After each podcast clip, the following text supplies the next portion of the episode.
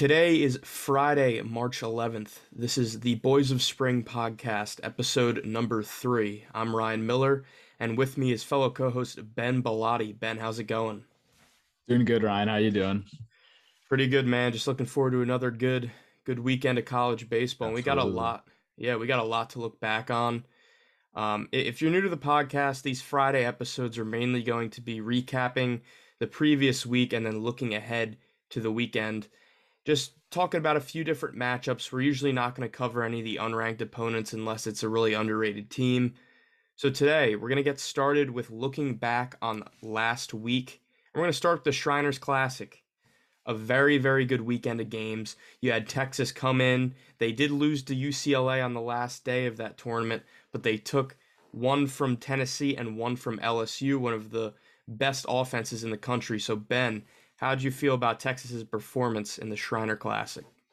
Yeah, I mean, it's always a great time when it's a little tournament going with some ranked teams in it. You know, the first game against Tennessee, that was really good for them. They proved that, you know, they can still beat, they do beat competition. They've just rolled through everyone. Um, LSU is a huge win. I mean, we both have talked about it as well as um, Aram and Jack and other podcasts and everyone else how LSU's offense is just absolutely monster. Yeah. Um, and they they hold them to only one run, winning six to mm-hmm. one. And then you know UCLA UCLA is still a good team. You know a little tired out after the tournament, so I'm not going to knock them for losing that game. You know, quick turnaround after the 7 p.m. night game. They play at three. So maybe not everyone's a little recovered, you know, just a little tired. But so I'm not going to knock them for that. But it was a great weekend of baseball, and to see them beat two top teams in Tennessee and LSU, it really proves that Texas is what we've been talking about this entire time, and they are that top team. Yeah, for sure. I mean, for me, Texas is not a fluke number one team. They come in, they take care of business uh, against two top 10 ranked opponents in our recent top 25 in Tennessee and LSU. And as you mentioned, LSU's offense is unreal. Trey Morgan, Dylan Crews, Jacob Berry, Cade Doughty. I mean, that's that's a lineup that's very good, but Texas has the pitching to handle that type of lineup. And I, I know we were talking about this before the podcast. Texas took a big hit with having Tanner Witt be shut down for the rest of the year with Tommy John surgery. Tough news. Yeah, but I, I definitely believe that Texas has the pitching depth to be able to continue their success even without Tanner Witt. Of course, that's going to be a very, very hard loss for them, but I think that they'll do pretty solid. And moving on to the next game, this also involves Texas. It's their split series between Texas State. And before we get into Texas again, I mean, Texas State has been absolutely rolling. They took two or three from Arizona last weekend and split this two game series with Texas. They battled in the first game, ended ended up losing, I believe, by one or two runs. And then they came out in the second game and shut them down. So Texas State, maybe a fringe top 25 team, definitely a team to watch. Yeah, definitely. I mean, all these Texas teams are super exciting with, you know, Texas, Texas State, even Tex getting in there, winning a lot too. But this game versus Texas and Texas State was, I mean, it was really exciting that they split the series, but the one that Texas State won, I mean, the fans were going crazy. Uh, it was a packed stadium, just absolutely electric atmosphere. And when you take down a team like the Longhorns, you know you're going to be celebrating, and it's it's awesome. It was a really fun game to watch for sure. Yeah, and I mean they are on a fringe eleven and three team. Like like we mentioned a second ago, they took two or three from Arizona, who's another top twenty five ranked opponent. And if they continue to win, they could find themselves in the top twenty five pretty soon. Yeah, especially with teams like um, Mississippi State and NC State not playing up to the full potential, dropping down a little bit. It's going to be a lot easier for Texas State to creep up there and reach that top 25 ranking. Yep, for sure. In our next series, Georgia Tech and Georgia, another really good matchup. Georgia Tech ended up coming out with two out of the three games won.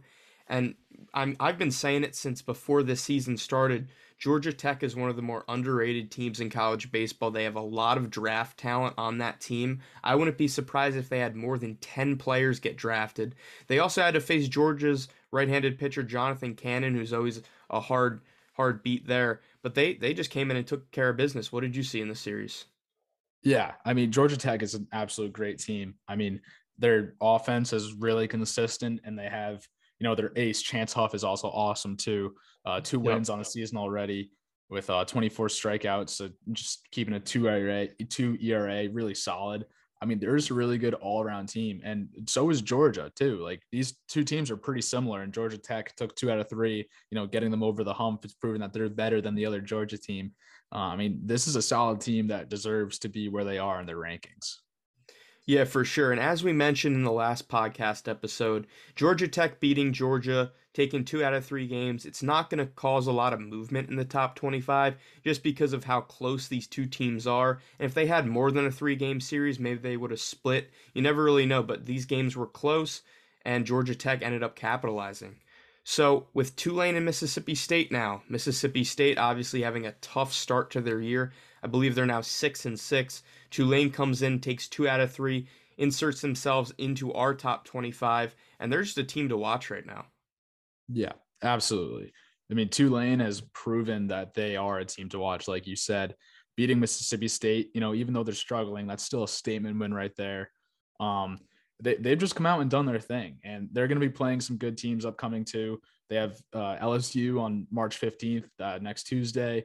Um, they should have some pretty easy wins this upcoming weekend right now. Um, but like Tulane's a good team. They, they surprise me though. I mean, they show out that they come and beat these top teams. Then they also lose to some other fringe teams that aren't exactly top 25. So they're right, right. in the middle of the pack. Um, but they lost to Southern Miss last Wednesday, right after Miss they beat Mississippi State. And Southern Miss is a really good team. They're a little underrated. So, I mean, I wouldn't knock them for that win at all. The Tulane is going to keep doing their thing and just keep rolling. I think that we have them in our top 25 for a reason. I think that's going to show consistently in the season.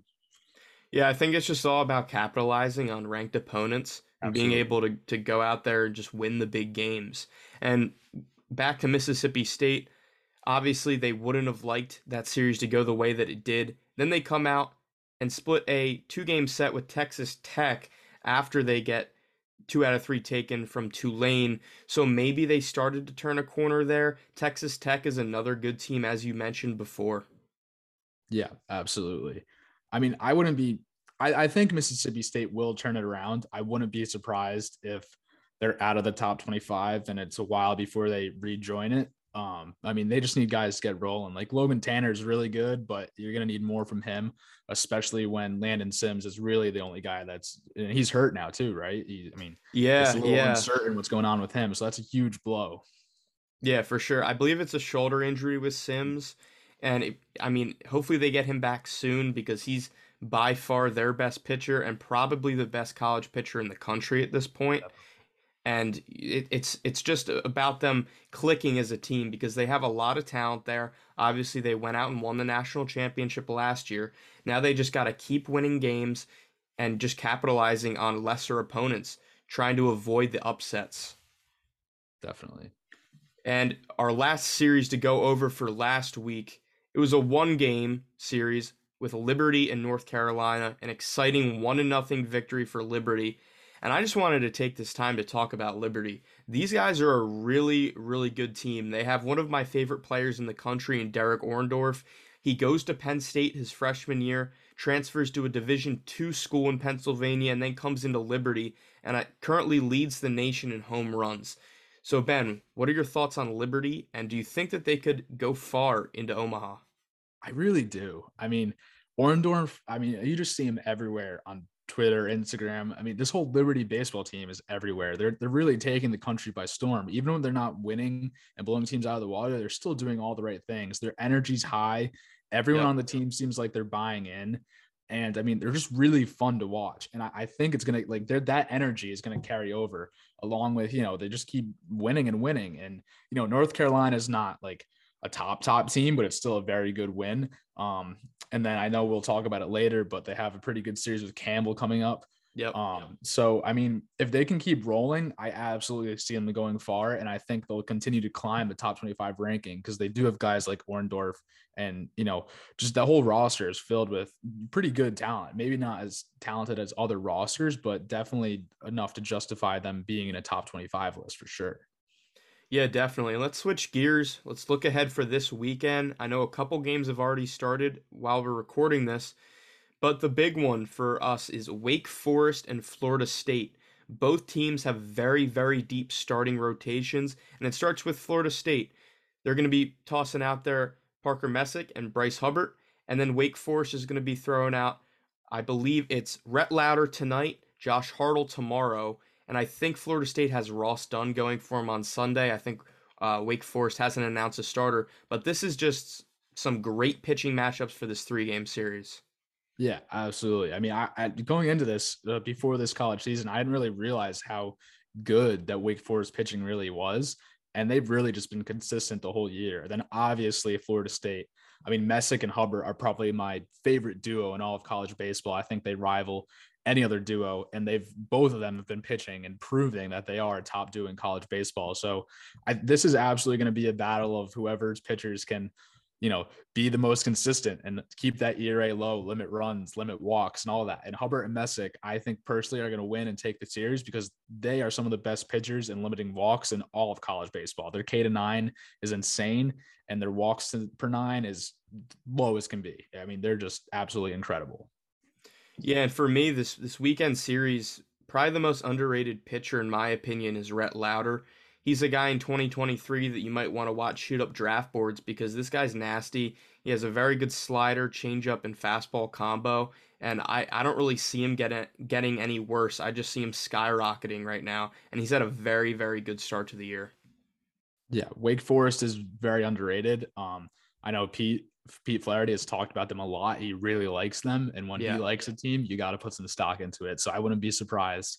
I wouldn't be surprised if they beat Florida State. So I think Florida State's going to come out on top, but don't be surprised if Wake Forest puts up a really good fight and even takes the series. Yeah, with players like Brock Wilken on that squad, they could definitely pull out a two game or maybe even sweep them. Who knows? But as you mentioned, Wake Forest is a very underrated program and somebody to watch going down the line. So, NC State and Notre Dame. Let's talk about NC State real quick. They started out their season with some lesser opponents. They took care of business. Tommy White was going off. Since then, they've fallen off a little bit, playing some tougher opponents. But this series versus Notre Dame is going to be a big test for them. Facing a top 15 program in college baseball, it it, it might be a challenge, but I I'm pretty confident that they'll come out on top. Yeah, I mean, I, I don't know. Notre Dame, I know we were talking about it before the podcast. It's it, a lot of other companies have them ranked pretty high, and yeah. they should be ranked. We both agree that, but you know, yep. top five definitely not. But I mean, NC State, just the way they've been playing, when they come to meet other ranked teams, they just haven't performed well. Another interesting note the all time series between NC State and Notre Dame is 13 to 10. NC State wins. So Notre Dame could tie up this series and all time have it 13 13. And I mean, first game today, Friday, uh, Sam Highfill is pitching for NC State. So I wouldn't be surprised if um, NC State bounces back and takes this one. But for me, I, I don't. I, am losing faith in NC State and Tommy White and all that. I'm not sure that they're going to pull off the series win. Yeah, I mean, I think that they're slightly the better team, but they just got to perform. They got to be clicking on all cylinders. They have to prove that they're good versus ranked opponents. Yeah, definitely. If they can prove that they can bounce back and win against ranked opponents, I think my faith in them will be restored. But I, they're definitely going to have to win this series against um, Notre Dame for me to realize that you know it wasn't a fluke and they are really this top team with a top offense. Yeah, for sure. Our next series, Gonzaga and Long Beach State. Now, this is an interesting one because Gonzaga is on the up and up in terms of top 25 rankings, and Long Beach State is kind of dropping.